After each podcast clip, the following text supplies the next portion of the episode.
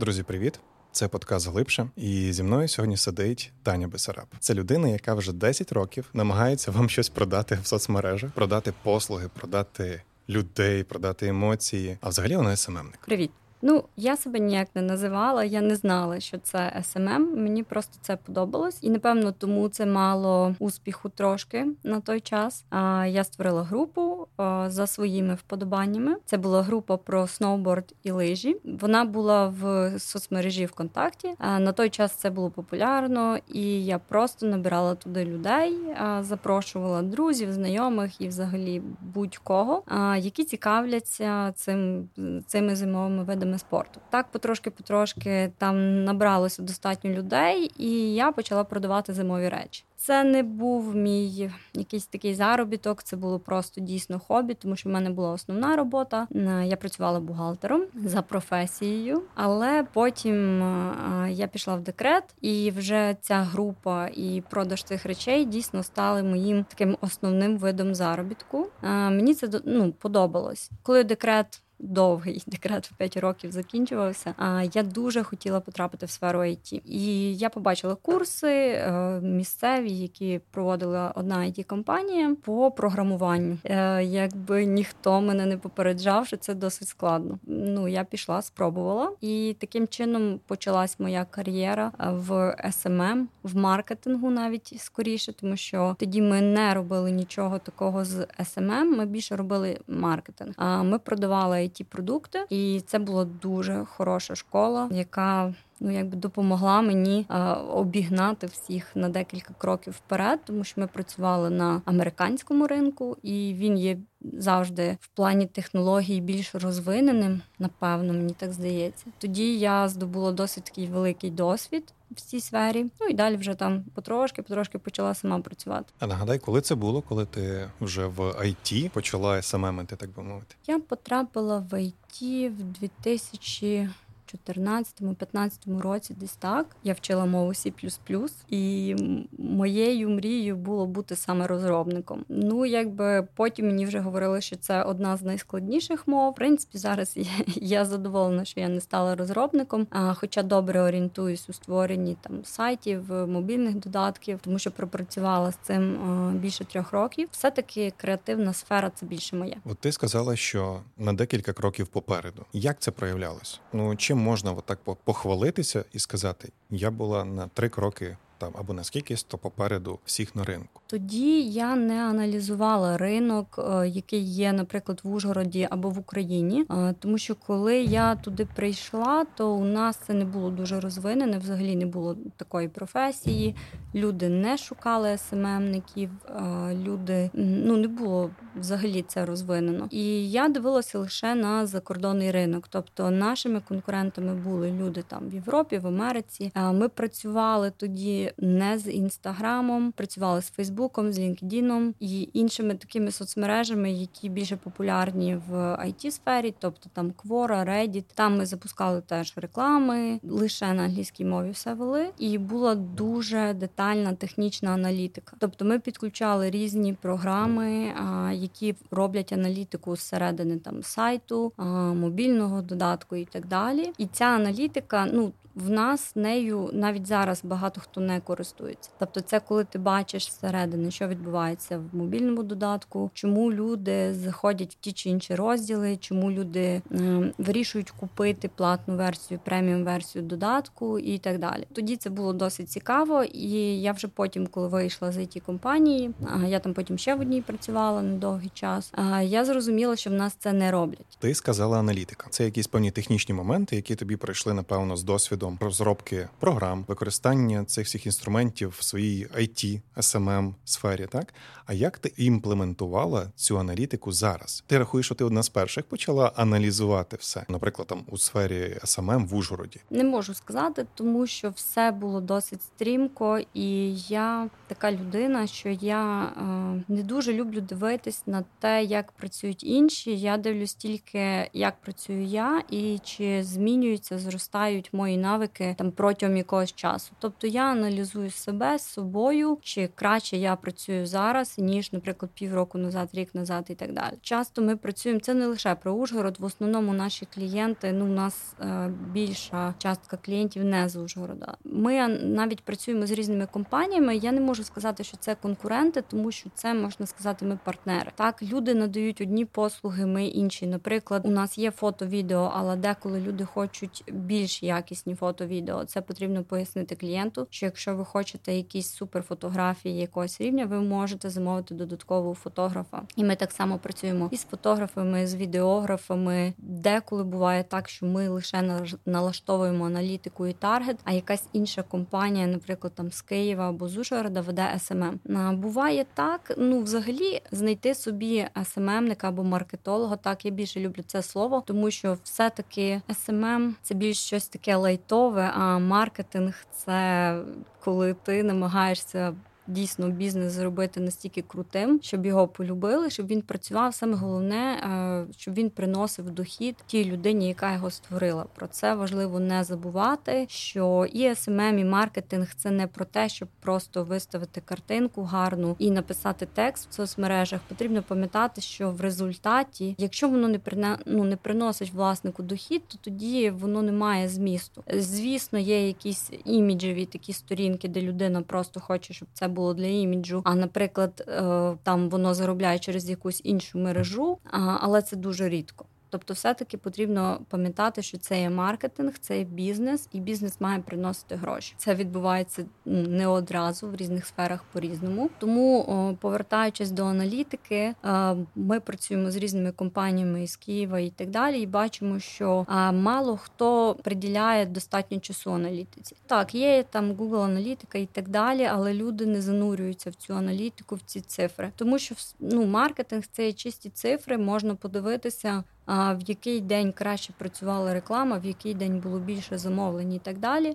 І можна проаналізувати, що відбувалось тоді. Я більше такого математичного складу е, розуму. Так і я люблю цифри. Я люблю, щоб все було пораховано. Можна сказати, що я менш креативна в нашій команді. Я менше люблю монтувати відео і обробляти фото. Я більше люблю аналітику, таргет, різні таблички, програми і так далі. SMM який був два роки тому, SMM, який був чотири роки тому, і SMM, який є зараз, маркетинг, який є зараз. Чим вони відрізняються? Важко так одразу сказати, але, наприклад, коли ми аналізуємо свою роботу, яка була раніше, ми розуміємо, що ми працюємо вже зараз зовсім по-іншому. Ну, наприклад, коли ми там починали 7 років назад, 8, це було по-перше легше. У Фейсбуці ти міг створити групу, ти міг додавати туди безкінечну кількість людей. Дуже швидко набиралися різні ком'юніті по IT, наприклад. Захотів ком'юніті зробити для тестувальників. Там за місяць, два півроку ти міг набрати ком'юніті на 20 тисяч людей, 40 тисяч людей, і Фейсбук за це не блокував. Тобто зараз, звісно, ти цього не можеш зробити. Фейсбук потрошки переробив свою соцмережу так, і інстаграм в тому числі. А що ти можеш лише таргетованою рекламою, тобто платними методами, здобути підписників, продажі і так далі. Органіка вона зникла практично як як явище. Трошки десь залишилась, е, можливо особливо, якщо ви ти просуваєш особистий блог, і ти дійсно дуже крутий, і тебе цікаво слухати, то так, ти можеш органікою здобути щось. Якщо це бренд, все одно ти можеш з органікою, але це буде довший шлях. То завжди з рекламою ти маєш коротший шлях, і ти втрачаєш менше часу. Якби наші люди рахують, що ну я ж витрачу гроші на таргетовану рекламу, так окей, але якщо ти не витратиш гроші, то ти витратиш рік свого життя, якби і ну і бізнесу, і так далі далі. Тому все-таки е, зараз все на таргеті тримається. Звісно, замовляють рекламу у блогерів і так далі. Але все-таки таргет е, я люблю більше. Чому? Тому що це є чисті цифри. Ти бачиш ціну клієнта, ти бачиш ціну повернення клієнта і так далі. Це легше прорахувати. Ще що змінилося. Наприклад, раніше ми робили лише фото. Зараз в основному це відео, в основному це монтаж відео, музика і так далі. Блокувань більше раніше в інстаграмі теж можна було легше легше себе почувати, легше підписників собі набирати, можна було фоловити. Зараз цього нема. Зараз це все дуже складно, тобто теж ти набираєш платними. Ну і виросла дуже конкуренція. Якщо раніше в Фейсбук сторінок практично не було. Люди легше підписували. Зараз люди важче підписуються. Плюс, якщо раніше люди бачили рекламу, а вони купували. Зараз люди втомились трохи від реклами, і вони вже купують тільки, якщо це їм дійсно потрібно. Я так зрозумів. Підсумуємо коротко. Змінилося, що це поріг входу, а мультимедійність контенту вона значно зросла. Відповідно до вимог Фейсбуку, взагалі до алгоритмів. Алгоритми зробили так, що органіка практично зникла. Вона може просуватися лише в інфлюєнс-сегменті, напевно. А от якщо ми говоримо про таке явище, знаєш, було колись банерна сліпота, коли входили в обіг банери, як там рекламні інструменти, спочатку на них звертали увагу. Потім ну їх занадто стало багато, і всі почали їх типу не бачити. Вони все рівно є але їх не бачать. А чи таке зараз є з рекламою, з контентом в мережах? Так, звісно, є. Тобто з банерами, якщо ми запускаємо якусь рекламу, то ми робимо ну там порядка 10 різних креативів. Фейсбук, в принципі, за нас. Я завжди людям намагаюсь пояснити, що Фейсбук грає за нас. Він на нашій стороні. Він хоче, щоб ви прийшли в Фейсбук, продали свій продукт і прийшли туди ще раз. Тому він зробив такий механізм, що ти можеш загрузити багато креативів в рекламному кабінеті, запустити їх одночасно і вже сам механізм Facebook визначить, на яку картинку краще реагують, і буде показувати лише її, там більше її, ніж інші. Да? Тому з цим можна справитись. Ми робимо кардинально різні креативи для того, щоб Facebook мав ну люди по-різному реагують, і щоб Facebook мав можливість це протестувати. Ну і далі ми вже дивимося, звичайно. З часом у нас вже трошки є цей момент, що ми можемо вгадати, але деколи нас дійсно результати дивують. Деколи люди клікають на ту картинку, на яку ми ну не думали, що буде вона вигравати. Ну якби це так працює, буває так, що, наприклад, наймають якусь от останній випадок, найняли дійсно круту модель, зробили фото там рекламу одного бренду, і люди просто на неї не реагували. Е, не знаю, чому от такий ми трохи так розбирали. В нас є догадки, але е, люди не реагували. Важко пояснити власнику бізнесу, чому на неї не реагують. Так то реагували на іншу дівчину. Тобто є такий людський фактор, як люди себе поводять в інстаграмі, Фейсбуці. Тому е, ми робимо багато багато тестувань. Ну, взагалі, маркетинг SMM – це постійне тестування, тому що це є така трохи психологія. Це навіть більше психологія, ніж не знаю, якісь там створення контенту і так далі. І конкуренцію зараз складають не лише там однотипні продукти. Наприклад, якщо ти продаєш косметику, то твоїми конкурентами є ну не лише ті, хто продає косметику. Так це там люди, які речі продають, і, наприклад, відпочинок і так далі. В людини є певна кількість грошей, вона її готова витратити і від тебе залежить, чи вона витратить на тебе. Тобто треба змінити так трошки її реальність. Якщо, наприклад, людина вирішить купити квартиру, то вже наступний там декілька років вона не буде витрачати на все інше. Це саме тому, чому я люблю маркетинг. Я людина азартна. Тут в маркетингу, в продажах я знайшла цю фішку, що ти можеш гратися, ти можеш брати якийсь бренд з нуля. У мене є мій улюблений продукт, який ми починали з нуля, і зараз це є досить така велика компанія. Працюємо більше п'яти років разом.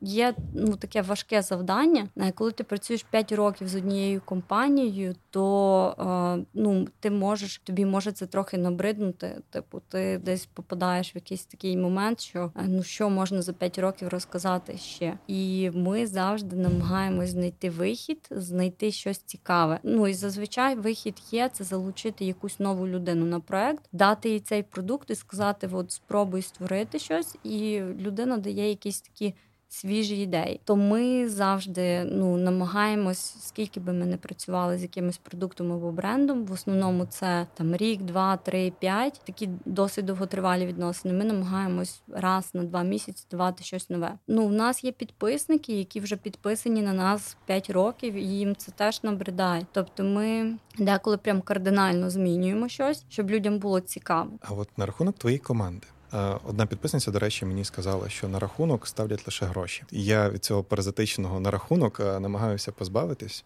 Тому окей, якщо ми говоримо про а, е, якісь дуже важкі кейси, які в тебе були за останній час, або абсурдні, що в тебе було найбільш таке абсурдне за останній час? Що ти, коли побачила аналітику якусь, да, цифри, ти така, що? Ти можеш спокійно називати або не називати бренди е, своїх е, замовників і так далі. Ми friendly до до, до всього. Тому можеш все, що хочеш рекламувати, називати. Та ні, рекламувати я можу свій лише бренд. Рекламуй. Е, так, у мене є ще бренд одягу вільно. Про це ви можете побачити у мене на сторінці, але це трошки історія більше не про бізнес, а про якусь таку соціальну складову. Я хочу, щоб українські бренди розвивались, і зараз намагаюся в основному допомагати українським брендам. А на рахунок кейсу, ну взагалі я дивуюсь, напевно, щотижня, тому що буває так, що ти думаєш, що цей продукт легко буде продаватись а він е, не дуже легко продається. А буває так, що, наприклад, ми запускаємо рекламу, проходить там 2-3 години, і власник каже: О, у нас там було 8-9 замовлень, якихось ремонтних робіт. В принципі, це є досить такий складний продукт, на який людині потрібно наважитись, щоб замовити. Так, все одно там штукатурка, от є 8-9 замовлень. і Ти такий ого, нічого собі. А ми, коли запускаємо рекламу, ми ніколи клієнту не говоримо, що типу, от це точно буде продаватись. Ми кажемо, потрібно потрібно тестувати тиждень-два, дивитись на результати і вже відповідно до цього продавати. Ну робити якийсь бюджет, план, бізнес-план і так далі. От знову ж таки, той клієнт, з яким ми працюємо більше п'яти років, там перші три місяці це дуже складний продукт, це бади, і вон ну практично не було якихось таких продаж. Тобто ми постійно вкладали гроші, продажів не було. Але потім з часом ну люди звикли до продукту. Ми пояснили в чому користь, і воно дійсно пішло, і це було цікаво, тому тому що ми на своїх же помилках якось тестували аудиторії, тестували різні реклами, і воно спрацювало. І це круто, коли клієнт е, довіряє і дає можливість е, зробити якісь помилки, е, щось протестувати. Деколи ну ми бачимо, що якісь дуже круті компанії роблять серйозні помилки. Ну це треба пробачати тому що ну це є така гра. А які у вас за роки твоєї роботи були помилки, які ти так засвоїла, що ніколи їх не будеш робити? От якісь там топ 3 що ти ніколи не будеш в SMM робити? Помилка це. Е, робити giveaway, будь-які розіграші. Коли вони лише почались, вони працювали там, напевно, перші три місяці. Далі цим почали зловживати різні люди, які просто почали створювати багато аккаунтів, брати в них участь. А далі це переросло в те, що просто це є боти, і те, що вам там, я думаю, всім в інстаграмі приходить там добрий день, розіграш того, того, того. Ну ви нічого хорошого з цього не отримаєте. Да, це дуже круто виглядає. Мати там 10-50 тисяч. Тут потрібно розуміти, що алгоритм Facebook, Instagram працює так, що після цього giveaway я ви вже не вийдете. Ну вам просто потрібно створювати іншу сторінку. Ну або якийсь час там намагатися перекрити це чимось. Бувають дуже дуже рідко, напевно, це там 0,001%, якісь розіграші, які ви самостійно робите, але все одно після цього статистика уходить в мінус. Звісно, це от різні ці гівевеї, особливо ці самі такі жахливі там айфони розіграють і так далі. Це не варто робити і від цього варто відмовитись. Є типи проєктів, які я не беру. Перше, це проекти, коли людина починає спілкування з фрази Яка ціна? Типу, це є у всіх сферах. Е, якщо людина не цікавиться нашим рівнем маркетингу, якщо людина не цікавиться тим, які проекти ми створюємо, і так далі, і її цікавить лише ціна, це не наш клієнт. Ми трошки не про це. Ми більше про бренд, про довготривалі відносини, про дійсно як вивести якийсь продукт або послугу на ринок і її довгий час підтримувати і розвивати, і розвивати не лише соцмережі, а і сам продукт. Тому що ну буває таке, що до нас приходить людина, і ми бачимо, що ім'я бренду воно є дійсно погане, і ми радимо змінити або якісь от такі моменти в самому продукті, які ми радимо змінити. Це якби друге і третє, я не знаю. Можливо, згадаєш. А яка середня тривалість е, проекту, за який ти можеш взятися? Взагалі, коли ми беремо за якийсь проект, то найважчі місяці це перші три місяці роботи, тому що ну якби потрібно всі якісь моменти, помилки, все виправити Підчистити. і технічні, так і так далі. Плюс е, аудиторію більш до себе не знаю, як буде розположити. Ну, нехай буде, можна вирізати. От. І ну, якби різні такі моменти. Зазвичай от найважчі три місяці. І далі ми вже працюємо. У нас в основному зараз ті проекти, з якими ми працюємо, то 90% ми працюємо з ними більше року. З кимось три роки, з кимось п'ять років. Є в нас дійсно чотири такі проекти, з якими ми працюємо 4-5 років. І це дуже круто. Ми вже знаємо все там про власників і так далі. І нам супер легко і спілкуватись. Тобто є довіра. Ну от знайти SMM ника, маркетолога, це як не знаю, знайти свого якогось там стоматолога, стоматолога якраз або психолога. Да. Я завжди кажу, що я не знаю, я як адвокат, наприклад, да, мені можна розповісти все. Тому що в кожному бізнесі є якісь нюанси, є якісь моменти з колишніми колегами, з колишніми якимись партнерами. Я не знаю. Тому бувають різні моменти. Мені можна розказати все, я не розкажу нікому. І якби теж ще такий момент, ми не беремо з однієї сфери клієнтів. Так, тобто, якщо, наприклад, ми працюємо з будівельною галуззю, ми більше не беремо будівельних ну, забудовників і так далі. Якщо вже, наприклад, з якимось клієнтом попрацювали, так ми далі, ну хоча б півроку намагаємось нікого з цієї галузі не брати, тому що це трошки потім негарно виходить. Все одно Е, ідеї, креативи і так далі, вони ж однакові. І да, вже там через три місяці, через півроку все зміниться, але от є якийсь такий період, де ти не можеш одразу піти працювати до, наприклад. Прямого конкурента це нас і в it сфері навчили, тому що є, наприклад, всякі контракти, NDA і так далі, які ти підписуєш, і тут так само. Тобто, це ми живемо в Ужгороді. Це більше такий людський фактор, всі один одного знають. Е, немає якихось колишніх клієнтів і так далі. До нас е, є люди, які звертаються, наприклад, раз на рік. У них якась сезонний бізнес, е, вони там звертаються ну там рекламу мені запустять місяць з вами з ними попрацювали. І далі вони там рік собі ведуть свій бізнес, далі знов звертаються. Тому е, ми з усіма і колишніми працівниками, і колишніми колегами в прекрасних відносинах якби в нас ніколи якихось таких конфліктів не було, і в принципі ми і надалі так намагаємось працювати. От, тому от це теж такий момент не брати з однієї сфери. А як змінився підхід до контенту з приходом Тіктоку? І відеоплатформ. Наскільки це вам зробило геморойнішим життя, або наскільки навпаки воно вам допомогло? Цю сферу потрібно любити, і в цьому її фішка, що постійно щось змінюється. Ми не беремо з голову і не кажемо Ой, тепер нам треба відео знімати. Нам навпаки цікаво.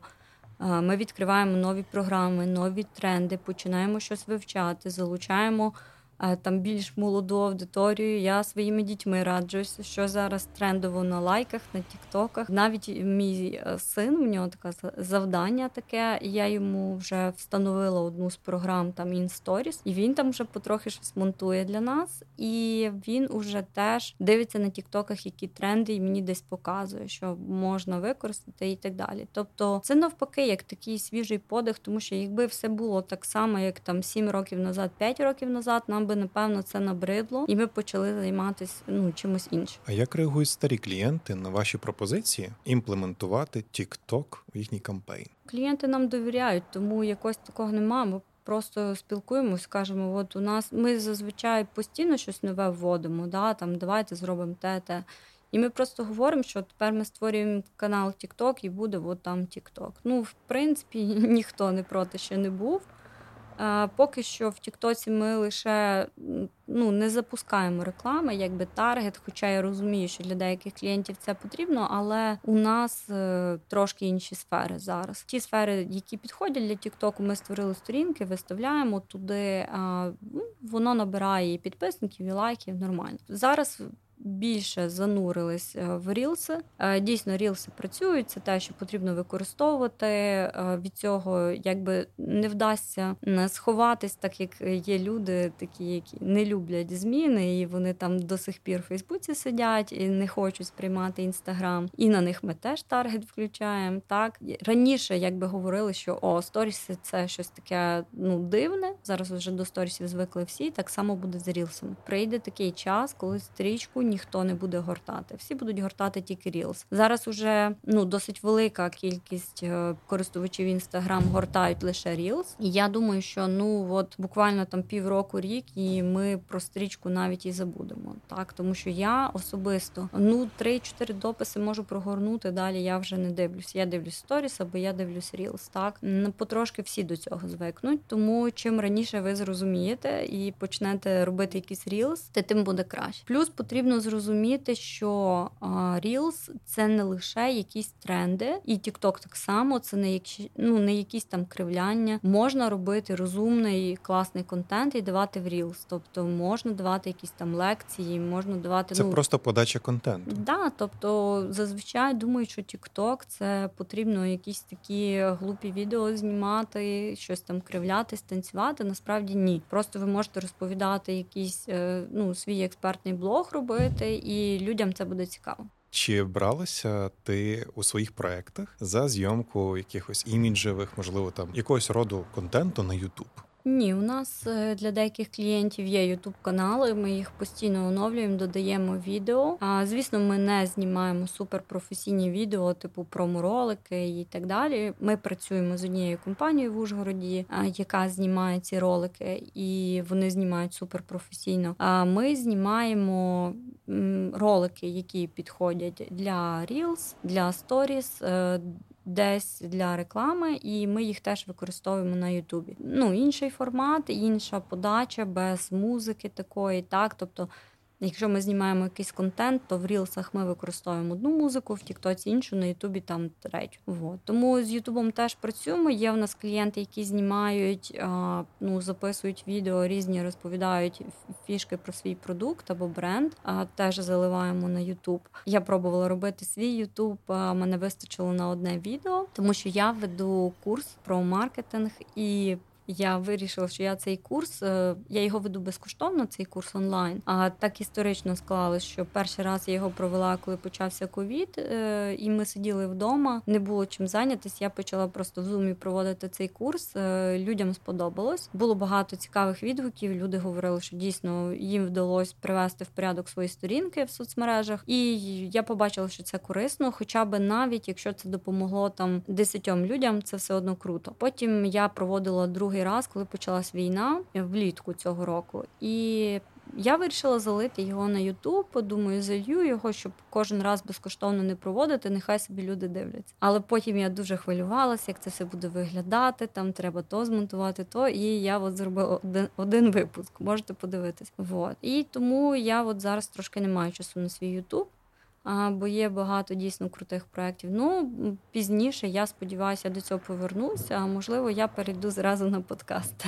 Наскільки має бути вилизаний контент, враховуючи швидкість споживання контенту зараз для посту, наприклад, і наскільки потрібно СММнику, ну і відповідно клієнту вкладати в це енергії? Що воно запрацювало по твоєму досвіду? Який баланс має бути? Ну, все залежить від бюджету і від бізнесу, тому що, наприклад, потрібно добре розподілити свої сили. Якщо у вас є, наприклад, одна людина, яка займається соцмережами, а ви хочете і YouTube, і Etsy, і Facebook, і Instagram, і ще щось, то цього не буде. Буде всю, всюди потрішки, але не буде щось одне працювати класно. Тому виберіть ту соцмережу, з якої ви хочете хоча б стартанути, і далі ви вже там наймете собі ще людей, якщо все буде добре працювати. Але виберіть одну, ту, в якій ви вважаєте буде найбільше вашої цільової аудиторії і найбільше воно буде працювати. Знову ж таки, це аналіз, аналіз ринку. Дуже недооцінюють Фейсбук. Я би радила звертати на нього теж е, увагу, тому що там хороша платоспроможна аудиторія, і таргет з Фейсбука приносить дійсно хороші результати. В деяких сферах таргет на інстаграм ну дає там 5 доларів за клієнта, а Фейсбук дає 80 центів. Тому якби вибираєте одну соцмережу. От е, контент, так я за те, щоб відштовхуватись від свого бюджету, е, який ви можете, наприклад, дозволити собі на півроку, якщо уявити, що у вас не буде зовсім продажів. Звісно, це ніхто не хоче уявляти, але е, ну бувають різні випадки, тому особливо, якщо ви запускаєте якийсь новий продукт, новий бренд, ви, наприклад, створюєте щось там своїми руками з дерева, зі шкіри, не знаю, якісь прикраси. Уявіть собі, що у вас не буде продажів, тому що ну ви є нова людина. Таких є зараз в інтернеті дуже багато. Всі рекламуються, всі щось пропонують. Так на вас звернуть увагу, на вас підпишуться, але людина можливо зараз не хоче замовляти. Не варто винаймати дуже дорогу фотостудію, модели і так далі. Витратити весь бюджет в перший місяць і, наприклад, не запустити достатньо таргету. Я все таки раджу більшу частину коштів витрачати на таргет, меншу на створення контенту. Ну знову ж таки, це індивідуально, тому що уявімо, ви хочете продавати жіночі речі. Залежить від того, скільки однакових позицій речей у вас є. Якщо у вас, наприклад, ви їх створюєте, виготовляєте ці, наприклад, кофточки, то якщо у вас їх може бути 20, 30, 50, 100, і на кожній ви заробляєте гроші, тоді звісно варто вкластися в контент і, і в рекламу так само. Якщо ви, наприклад, просто там перепродаєте, наприклад, речі, і у вас ця ковтинка є в одному екземплярі, то звісно не варто наймати там в студію модель, це все витрачати кошти і потім ще таргет на цю одну ковтинку, тому що витрати на одну ковтинку будуть досить великі. Так тому ви відштовхуєтесь від цього, дивитесь, якийсь шукаєте баланс. Ну якби в нас в Ужгороді є і компанії, які займаються суто контентом і дійсно роблять дуже крутий контент. А тому, якщо ви, наприклад, дійсно робите якісь речі, які яких у вас може бути багато, ви їх можете продавати, то звертайтесь, вам готують крутий контент. Далі робите таргет, і воно працює. Якщо, наприклад, у вас е, обмежений бюджет і речі так само в одному екземплярі, ви робите своїми силами, і досить виходить непогано. Теж а що ти бачиш через рік-два, виходячи з свого семирічного, здається, так досвіду, десятирічного навіть нехай буде. Чи буде все йти так, як іде? Ми будемо звужуватися до контенту, який буде більше мультимедійним, більше інтерактивним, як відео, там AR, VR, можливо, чи навпаки, ми будемо звужуватися до якогось більш е, авторського контенту, який не буде так сильно сконцентрований на масовості, а буде більше переходити до якоїсь персоналізації. Ну я зараз скажу таку річ, за яку мене всі мої колеги зненавидять, але я вважаю, що ну, взагалі такої сфери, як SMM, так розвиненої, як зараз, е, може не бути в тому плані, що зараз SMM, якщо подивитись на Ужгород, замовляють всі там маленькі кафе, магазини і так далі. Але а, чим далі? Тим більше власників або ведуть самостійно, або а, ну їхні діти ведуть ну різні випадки. Ми зустрічаємо, і для деяких Е, випадків це є окей, це є нормально. Звичайно, SMM і маркетинг він залишиться як ну для великих компаній, для великих брендів, яким ну дійсно не може власник великого бренду сам вести там сторінку або, наприклад, забудовник. Тобто, більш такі великі проекти вони стануть ще професійніші. В них буде ще професійніший контент, реклама і так далі. Вони будуть вигадувати більше якихось нових крутих штук.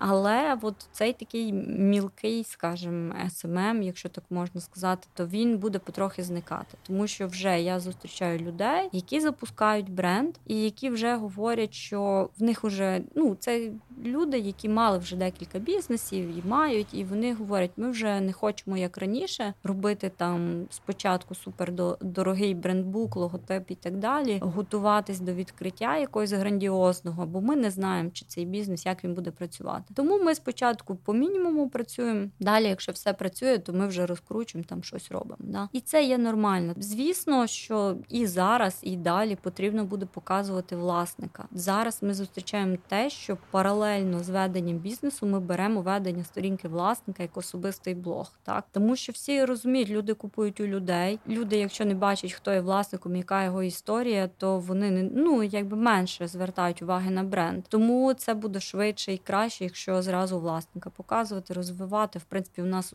Практично у всіх е, на всіх сторінках ми показуємо власника. Він веде прямі ефіри, якісь, якісь сторіси розмовні.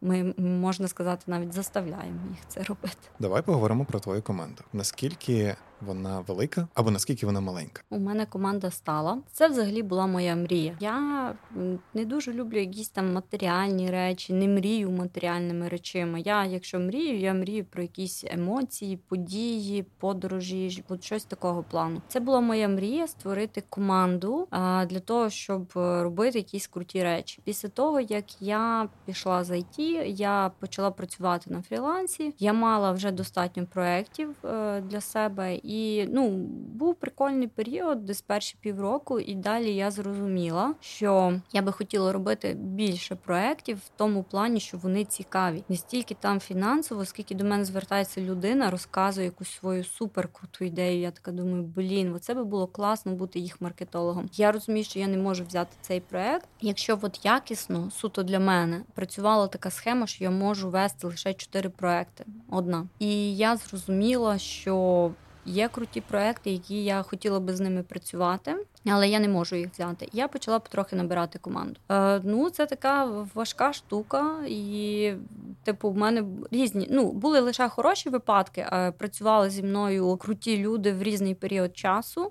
Але зараз я рахую, ну, в мене хороша команда. Ми е, знайшли один одного. Нам комфортно разом. Я сподіваюся, що мої теж так думають. У нас є е, люди з різних сфер.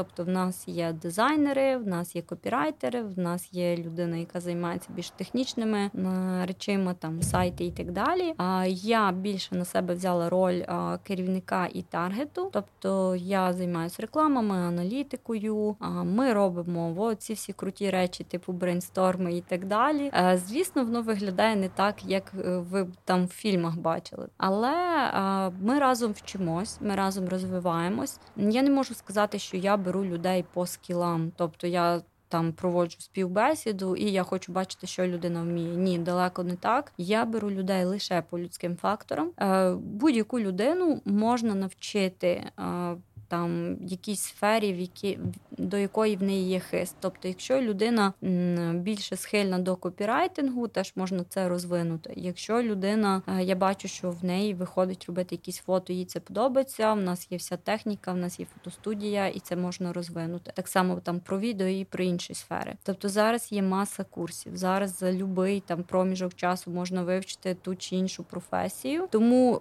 будь-яку людину можна навчити, але головне, щоб вона це хотіла, щоб їй це подобалось, щоб вона була сама мотивована. Тому що ну ти не можеш довгий час людину мотивувати там на якісь речі, щоб людина дійсно бачила в цьому перспективу, що це те, чим вона хоче займатися в житті, а не просто це якась така робота, яку вона знайшла, і ну вона чула, що це круто, але насправді це не її. Так я ну я думаю, це у всіх сферах так. Тому моя команда зараз е, складається з крутих людей, і якби зараз я шукаю теж людей в команду, я шукаю е, дизайнера. Більше е, людину, яка буде допомагати нам якраз з цими креативами. Е, от, ну все там фігма, фотошоп, да, все як завжди. Тобто, але це дійсно людина, яка має придумати якусь теж прикольну ідею. Звісно, з нами. Ми там зранку буває. От сьогодні у нас день креативу, до речі, п'ятниця, така трохи розслаблений день. І ми там ситуативні якісь речі починаємо робити, якісь там сторіси і так далі. Тобто. Те, щоб було цікаво, були якісь ідеї. Е, от. Ну, все інше, в принципі, навчимо. Головне, щоб подобалось в команді. А давай на рахунок. На рахунок, я знову це сказав. І коли говорю на рахунок, я згадую тупо одну людину. Скажи, будь ласка, скільки в цифрах приблизно кількість контенту ви генеруєте в день? І якого? Ну, це можна сказати в місяць, тому що ми не генеруємо контент щодня. А ми більше робимо такі заплановані штуки. Да, ну заплановані, є звичайно ситуативні, але тут, е, якби ми всі проекти в один день почали робити, ми би якісний контент не зробили. Тобто, в нас планується фотосесія, наприклад, візьмемо бренди одягу. У нас планується фотосесія, ми домовляємося, ми фотографуємо якісь речі. Обов'язково це раз на місяць, деколи буває два рази, ну в залежності від потреб. Потім з цього всього малюється картинка. Е, дівчата пишуть там тексти, якісь ідеї. Обов'язково в нас зараз. Ну я навіть про фото не згадую. У нас це все відбувається фото плюс відео. До кожного образу у нас ідуть відео, там тексти і так далі. Тобто далі вже там реклама планується, але починається з цього. Е, далі ми зробили один проект, плануємо інший проект. Є легші зйомки. Е, я рахую, що бренди одягу це плюс-мінус легкі зйомки. Це там займає 2-3 години. Є ваші. Наприклад, коли потрібно піти на якесь будівництво, зняти якісь речі. Там, наприклад, сьогодні ми мали йти на будівництво, але там дощ. Е, тому зйомки переносяться. Тобто, от такі речі, да, е, деколи буває, ти приходиш там щось не готове, потрібно почекати. Тому да, буває таке, що ми цілий день або навіть от виїзні зйомки займають цілий день команди. Да. Що ти вважаєш успішним СММом, якщо ми говоримо про абстрактну кав'ярню, бренд одягу, щось маленьке, маленький бізнес? От за скільки нехай буде бюджету ми говоримо про саме про рекламний бюджет, не не бюджет роботи команди, тому що це все індивідуально і все таке. От за, за який проміжок часу мінімальний це три місяці.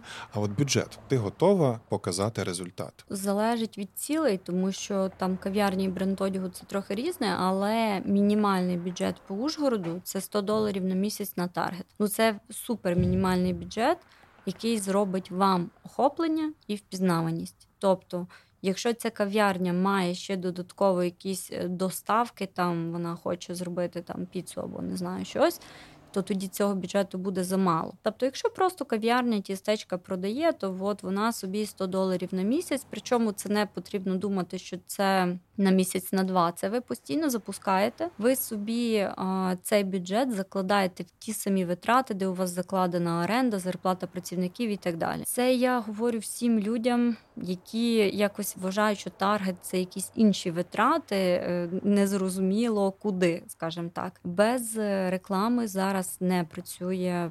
Ну воно працює просто не так, як з рекламою, так то не так якісно. А деякі бізнеси і дійсно не працюють. Так, ну, наприклад, візьмемо там сферу, о, якісь дитячі заняття, набір дитячих груп, не знаю, на англійську, на якісь станції і так далі. Ви маєте постійно добирати людей, то що якісь діти перестають ходити і так далі. У вас постійно має крутитись реклама. Мінімальний бюджет 100 доларів, нормальний бюджет 200, і там уже далі це вже йде хороший бюджет. Це якщо ви хочете впізнаваність, охоплення. Якщо абстрактна кав'ярня знаходиться десь в такому районі на околиці, не дуже прохідна зона, то звісно їй потрібно буде. Більше бюджету, ну але бюджет теж все не вирішує. Тобто, ну є ж звичайно продукт. Якщо буде крута кава і тістечка, туди підуть. Якщо кав'ярня буде в центрі міста Ужгород і в ній буде погана кава, туди не підуть ні з яким таргетом. Так чи були в тебе компанії, які ти думала, що все буде окей, а вони тупо провалились? Я про факапи пам'ятаю, е, говорю, і якби дійсно, ну звісно, коли я починала і запускала реклами, я в рази гірше запускала там ніж е, зараз. Тобто, ну я пам'ятаю, по-перше, рекламний кабінет міняється. Він був зовсім не такий, інтереси і це все. Тобто я пам'ятаю перші реклами, які ми запускали, і слава Богу, що тоді реклама була дешевша. Тому що ці факапи вони не були такими дорогими. Ну, наприклад, ми на день включали один долар. Реклама один день, один долар. І ми реально з цієї реклами мали 5 замовлень там продукту цього, який зараз ми витрачаємо 50 доларів на день, щоб мати ну ту кількість замовлень, яку нам зараз потрібно. Але тоді дійсно воно працювало і воно працювало круто. І ми зараз такі думаємо, блін, шкода, що ми тоді не накрутили собі достатню кількість цим ну рекламами, да, підписників і так далі. Тобто були такі бюджети, був реально, пам'ятаю, був бюджет 30 доларів на місяць у нас з продуктом з БАДами. Ми дійсно за долар мали продажі, все, типу, все круто працювало. Звісно, були, ну можна сказати, факапи, там, можливо, десь не вибрані добрі інтереси чи цілі. Чи, наприклад, коли я починала, мені показали ads менеджер там бізнес-менеджер і так далі, але я все одно ще деякий час працювала через кнопку просувати з Фейсбуку. В той час воно реально працювало. Тобто зараз, звісно, ви отримуєте там 20% ефективності, теж працює. Е, не можу сказати, що не працює, тому що на деяких клієнтах тестую. Ой, є такі проблеми з дискримінацією в Фейсбуці, і коли ти запускаєш на певні напрямки рекламу, наприклад, набір людей на роботу, то не можеш ти з Ads-менеджера налаштувати ті показники, які ти можеш обійти через кнопку просувати. Це вже чисто такі технічні речі, тому для деяких проєктів я працюю через кнопку просувати міксом з Ads-менеджером, але Воно працює. Ну е, просто не так ефективно. Ну, наприклад, ти не можеш зробити ретаргет якісний, ти не можеш е, деякі там моменти з плейсментами вирішити, де буде показуватись твоя реклама. Але в принципі я зустрічаю людей, які самі ведуть свої сторінки інстаграм, приходять до мене, там я їм налаштовую рекламний кабінет аудиторії, і вони через кнопку просувати запускають рекламу постійно, тому що вони не працюють через комп'ютер ноутбук. І вони з телефону запускають, в них працює, є замовлення, все. Тому що вже через рекламний кабінет налаштовано все і це, але все одно, тобто воно може працювати. Тобто, ну це знову ж таки, це все індивідуально. Я завжди так кажу: якщо у вас працює, нічого не трогайте. Тому що є купа випадків, коли реально реклами працюють, і клієнт каже, треба би щось змінити, може вона буде працювати ще краще. Потім ви змінюєте, і вона дійсно працює дуже погано. І типу вже важко повернутися до попередніх показників. Тому ну, факапів я дуже люблю розповідати один такий факап. Е, це не пов'язано з рекламою, але ми почали працювати з одним дуже серйозним клієнтом. Так дійсно хвилювалися, як там все вийде. Він такий досить строгий, і він нам телефонує і каже: Так, Типу, через там 5 хвилин у мене в офісі приїхала дуже важлива людина з Києва. Ну прям треба зробити спільне фото обов'язково. Я беру свій фотоапарат на той час ще не дуже добре фотографувала. Це було десь два роки назад. Я беру свій фотоапарат, прибігаю, і я розумію, що в мене я карточку не взяла. Ну забула карточку. Я думаю, всіх фотографів це буває. І е, зі мною була дівчина з офісу, якраз з моєї команди. І я кажу: слухай, я забула карточку на айфон фотографуй. Потім все там витягнемо, відретушуємо щось з тим зробимо. Я ходила фотоапаратом, клацала, воно дійсно там працювало, ніби я фотографую, а вона з боку фотографувала на айфон. Потім ми ці фото обробили, там витягнули, все все було окей. Ми їх опублікували, і ну якби є такі моменти. Так тому зараз, от я карточку перевіряю, що беру з собою дві запасні. З якими клієнтами ти би точно не працювала? Сферами? Я зараз не беру а, сферу косметики. Ну, якось так ми пробували, і вона взагалі прикольна. Це можна з цим працювати. Тобто, ну я просто вважаю, що є маркетологи, які собі вибирають деякі направлення, і вони вже в них круто орієнтуються, розуміють аудиторію і працюють. У нас зараз більше така будівельна. Якби в нас там паркет, е, кондиціонери, не знаю, буду, ну, будівництво, так. Тобто ми більше в цій сфері. Є в нас трохи fashion, е, сукні і так далі. А косметика ми якось спробували. Дуже дорога виходить реклама. Косметики є багато, вона є всюди. Тобто, ти можеш знову ж таки, це моя думка в когось та воно, звісно, працює. Хтось продає успішну косметику, але косметику легше продавати або через круту власницю, яка показує себе свій приклад, типу як вона наносить там зранку до вечора ці сторіси робить і рілси, або через якогось там блогера-амбасадора, який постійно рекламує це. Окей, це працює. А в мене стояло завдання так: є косметика, е, знову ж таки, сайт має бути якісний сайт. Якщо сайт не продає, то важко працювати. Просто інстаграм-сторінка, на ній косметика і. Потрібно продавати. Да? Тобто це дуже дорого виходить, тому я за це намагаюся не брати. Тому е, ну, я так зрозуміла, що деякі речі. Важче продавати. Да? Звісно, якщо є власник, який готовий себе показувати, знімати відео, щось розповідати, воно, звісно, буде продаватись. Але якщо ну. Е, різні є власники бізнесу, да, типу є люди, які в нас це був мужчина в першу чергу, і він е, Ну, не дуже хотів себе, ну і взагалі не розмовляв, не те, що на камеру. Тобто важко було, ну якби. І тут е, воно складно. Це один, а два, я вже не пам'ятаю, ну щось було, теж за що я не берусь. Я не берусь, ну тут можна сказати конкретно за сферу. Я не берусь там, де поганий сайт, я не берусь там, де поганий продукт. Або не можна сказати так, не берусь. Я намагаюся поговорити з людиною, зрозуміти, чи вона готова це змінити. Тому що є власники, які говорять, да, я розумію, сайт поганий, і його потрібно змінювати. А є, які говорять, та то сусід мій робив 5 років назад, то нормальний сайт. Якби тоді я розумію, що ні, тут людина не розуміє, як працює інтернет і як продають сайт. Вот. Тому ну, все індивідуально.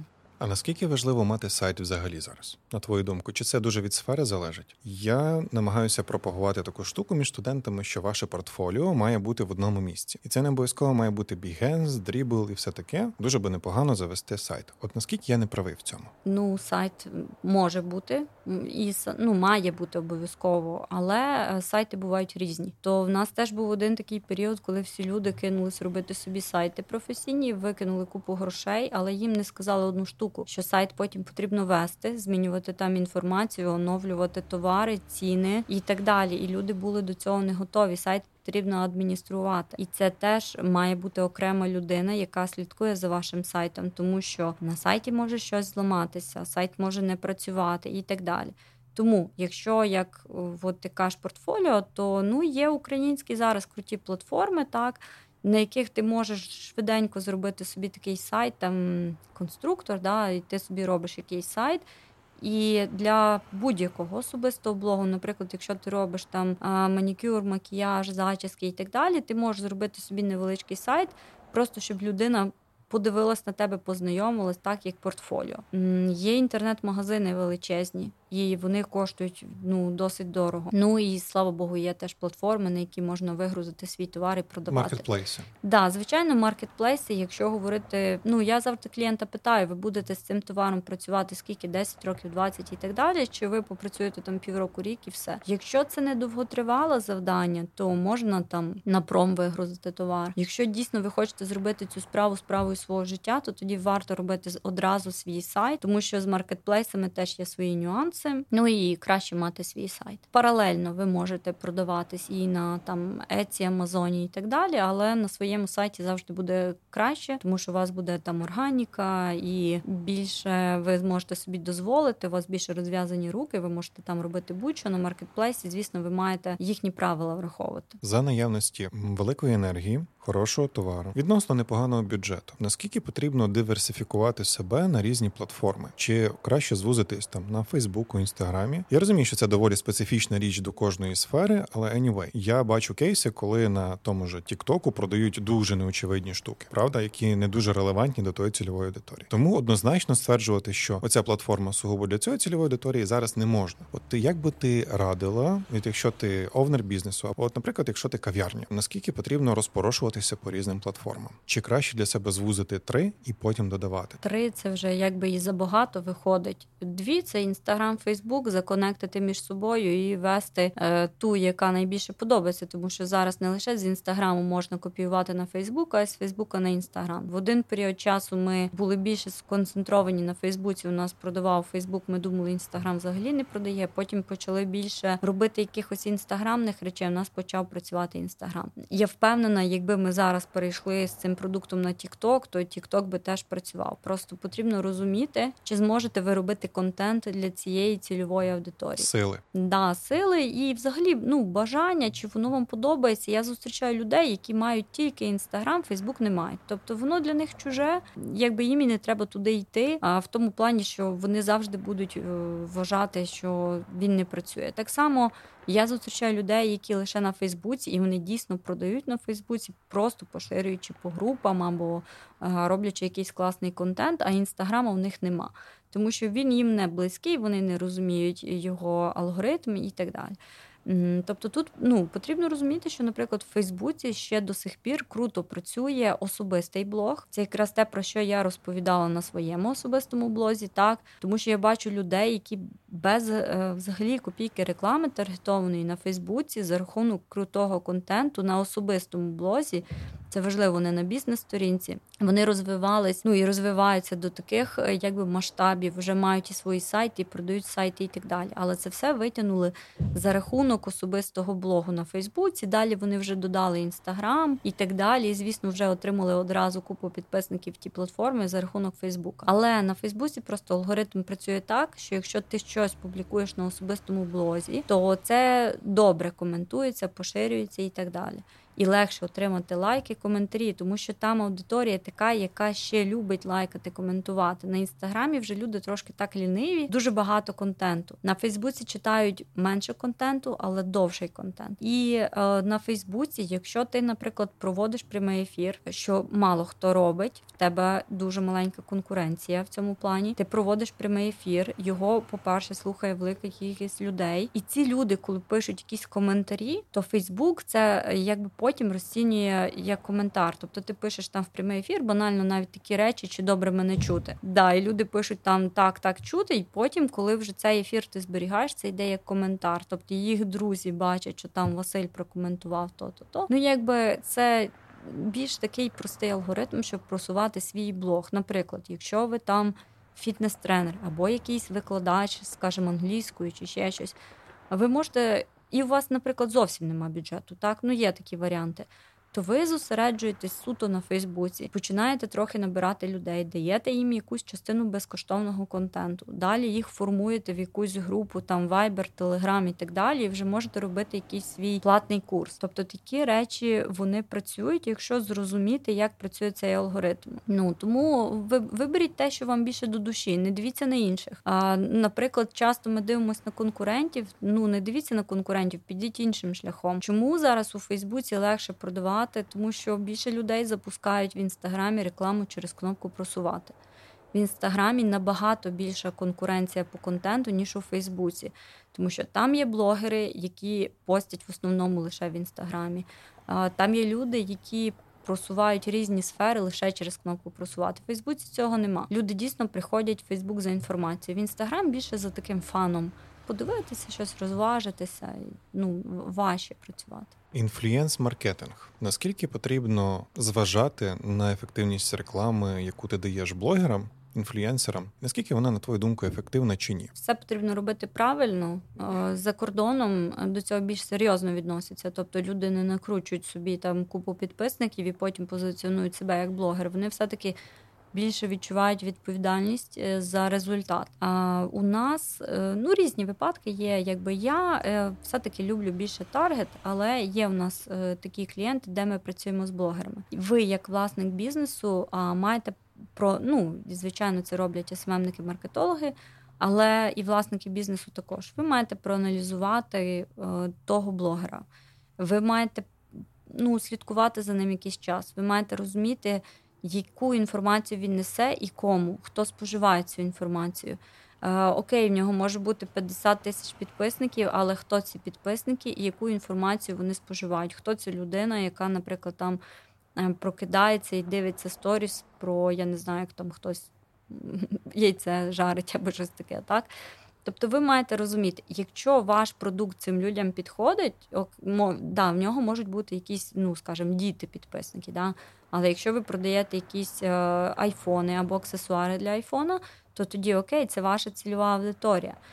Але якщо ви продаєте якийсь серйозний продукт, наприклад, е, якусь бізнес-подію організовуєте, і вам потрібно набрати людей, які дадуть там 10 тисяч гривень за білет, тому ви маєте подивитись, да? знову ж таки, нема там хороших блогерів, поганих. Це все є люди, які дійсно витрачають. Ну я би не могла бути блогером, тому що я дійсно розумію, скільки люди витрачають сил і часу, щоб. Е, ну, ті, хто дійсно це робить, щоб от, е, вести такий от спосіб життя, набирати цих підписників, постійно тримати цю активність. Я теж деколи хочу відпочити, і я банально випадаю на тиждень з ефіру, скажімо так. так. А ці люди вони не дуже можуть собі це дозволити. І це досить важко. Ну, На мене це, наприклад, давить, коли я розумію, що я маю постійно щось робити. Тому а, ті блогери, які дійсно є активними, дійсно а, якісний контент дають, а, можна в них рекламувати, тільки потрібно підібрати правильний продукт. Ну, а якщо накручені підписники, то це видно одразу. Є момент, який ти там можеш продивитися банально, ну навіть і статистику подивитися, але якщо послідкувати деякий час за блогером, то можна побачити накручені ну, чи не накручені. Вот. Якщо так дуже коротко, стисло зрезюмувати, формула від е, Тані. Як бути успішним як бізнес за допомогою інструментів маркетингу? Потрібно, я думаю, звернутися до декількох людей ну, на консультацію, на каву, не знаю, як у вас вийде, е, саме маркетологів, поспілкуватися і зрозуміти, хто є вашою людиною, не дивитися на. Я не знаю там ціни і так далі, і е, особливо прайс. У нас, наприклад, прайсу немає до сих пір. Чому? Тому що все є дуже індивідуально і там перераховувати якісь моменти, які ви будете робити. Там Ми завжди намагаємось трошки більше робити. Да? Тому ви просто спілкуєтесь з людиною, розповідаєте про свій бізнес, те, що ви хочете, як ви це бачите. А ця людина вам має розповісти, як вона це бачить, як це реально буде, про всі такі підводні камні що може бути не так і так далі. І ви вже далі розумієте, з ким вам буде краще і легше йти. От хто, наприклад, які має навики. Наприклад, є люди більше орієнтовані на контент, тобто вони роблять круті відео, фото і так далі, менше орієнтовані на просування там сайтів, аналітики ліди, і і це є окей. Кожен вибирає. Ну і для них є клієнти, і хороші, які яким не потрібна аналітика сайти. Так є люди більше орієнтовані на просування, наприклад, особистих блогів. Ну до них краще звертатись тим, хто хоче зробити своє ім'я, там набрати підписників і так далі. Є люди орієнтовані більше на просування сайтів, додатків і різних технічних штук. І тут е, теж важливо розуміти, що якщо у вас там сайт, мобільний додаток, то вам потрібна от команда, яка розбирається в ІТ, може десь щось підкоригувати і так далі. Тобто кожен знаходить от для себе ту команду, з якою комфортно. Ну там плюс якісь людські якості, поспілкуватись, поговорити, чи вам буде комфортно, чи ви один одного розумієте, і так далі. І все, тому що ну це дійсно як сідати в човен і кудись пливти у відкрите море, і досить довго доведеться. Дякую тобі що розповіли нам так багато про маркетинг. Ти сказала, що це буде дуже нудно, тому що це дуже специфічна вузька тема. Я рахую, що ні, тому що навіть у цих от певних моментах, так як ти казала, у кожного є своя інформаційна бульбашка, інформаційні якісь моменти, які ми споживаємо там звідти, звідти, звідти. Контент він завжди є індивідуальним зараз, особливо для кожного. І не факт, що це все, що ти розповіла, є очевидним для всіх. Для багато кого це буде там деякі моменти, деякі інсайти, які ти особливо там з практичних моментів сказала, вони будуть е, дійсно корисними. За що тобі дуже дякую. Е, я дякую. І Якщо хтось дослухав до цього моменту, можете на мене підписатися. Мені просто цікаво. реально. Сторіночки ми, звісно, залінкуємо в описі до подкастів в соцмережах. Шукайте глибше на всіх е, подкаст-платформах. Лінки я на те все, що ми розповіли, надам. Лінки на Таню відповідно на її компанію. Можливо, ще якийсь контент, який вона придумає. Не знаю, не знаю. Дуже би хотів дати ще лінки на курси, які можливо там з'являться, на рілси, які можливо з'являться. Ну а ви слухайте глибше, думайте глибше. Дякую, Па-па.